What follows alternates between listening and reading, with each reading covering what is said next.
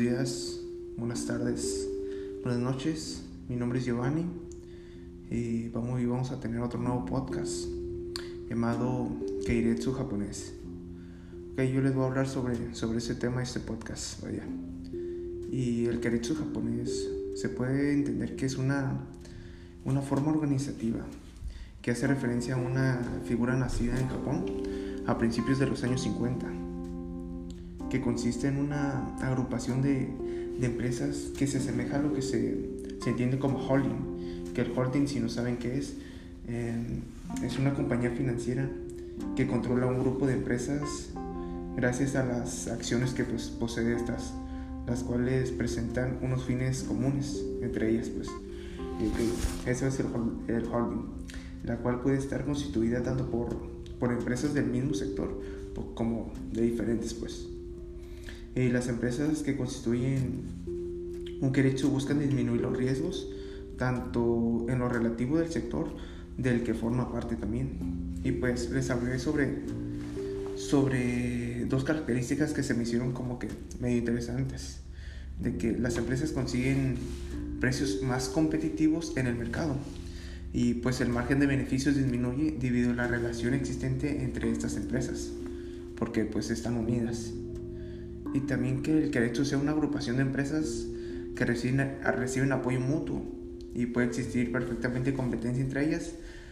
Pero, y esto podría ocurrir en el caso de que una empresa que no, pertenece, que no perteneciera a ese grupo fuese más eficiente que ellas, que, pues, que lo constituyen. Y algo muy interesante y muy importante que debemos recalcar es que un trabajador de derecho puede trabajar en varias empresas de dicha coalición, pues porque eh, como se trata de estas empresas que pueden ser de distintos sectores y tanto pues muy diferentes entre sí, si la demanda de una de ellas baja, pues será preciso despedir a los trabajadores. Y estos trabajadores pues pueden entrar a, otro trabajo de ahí mismo. Y esto favorecería pues a la inversión en formación de los trabajadores ya que estos pasarían pues casi toda el total de su vida el resto de su vida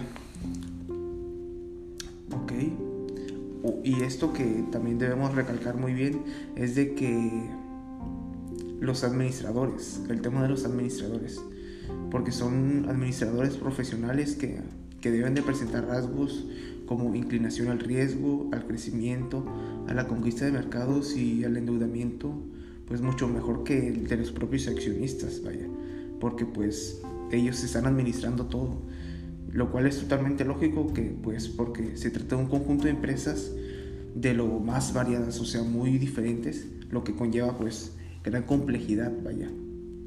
Y pues vemos que los, que los actuales Keiretsu pues son sucesores de los, de los antiguos Sadbaisu, eh, por lo que presentan pues similitudes entre ellas dos, que podríamos denominar el núcleo de las empresas que son el crecimiento de este conglomerado y condicionan al resto de las empresas, pues siendo generalmente el sector financiero. Vaya.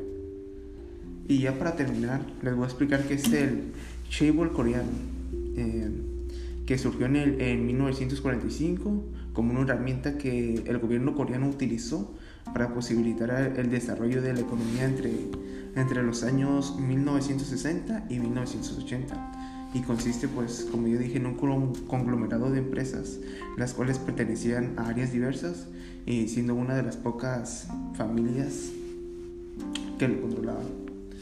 Y pues ya espero y les haya gustado bastante este podcast que se me hizo de verdad muy interesante porque hablamos sobre el keiretsu japonés que también pues yo digo que lo deberíamos también de implementar aquí en, en México a ver cómo nos sale.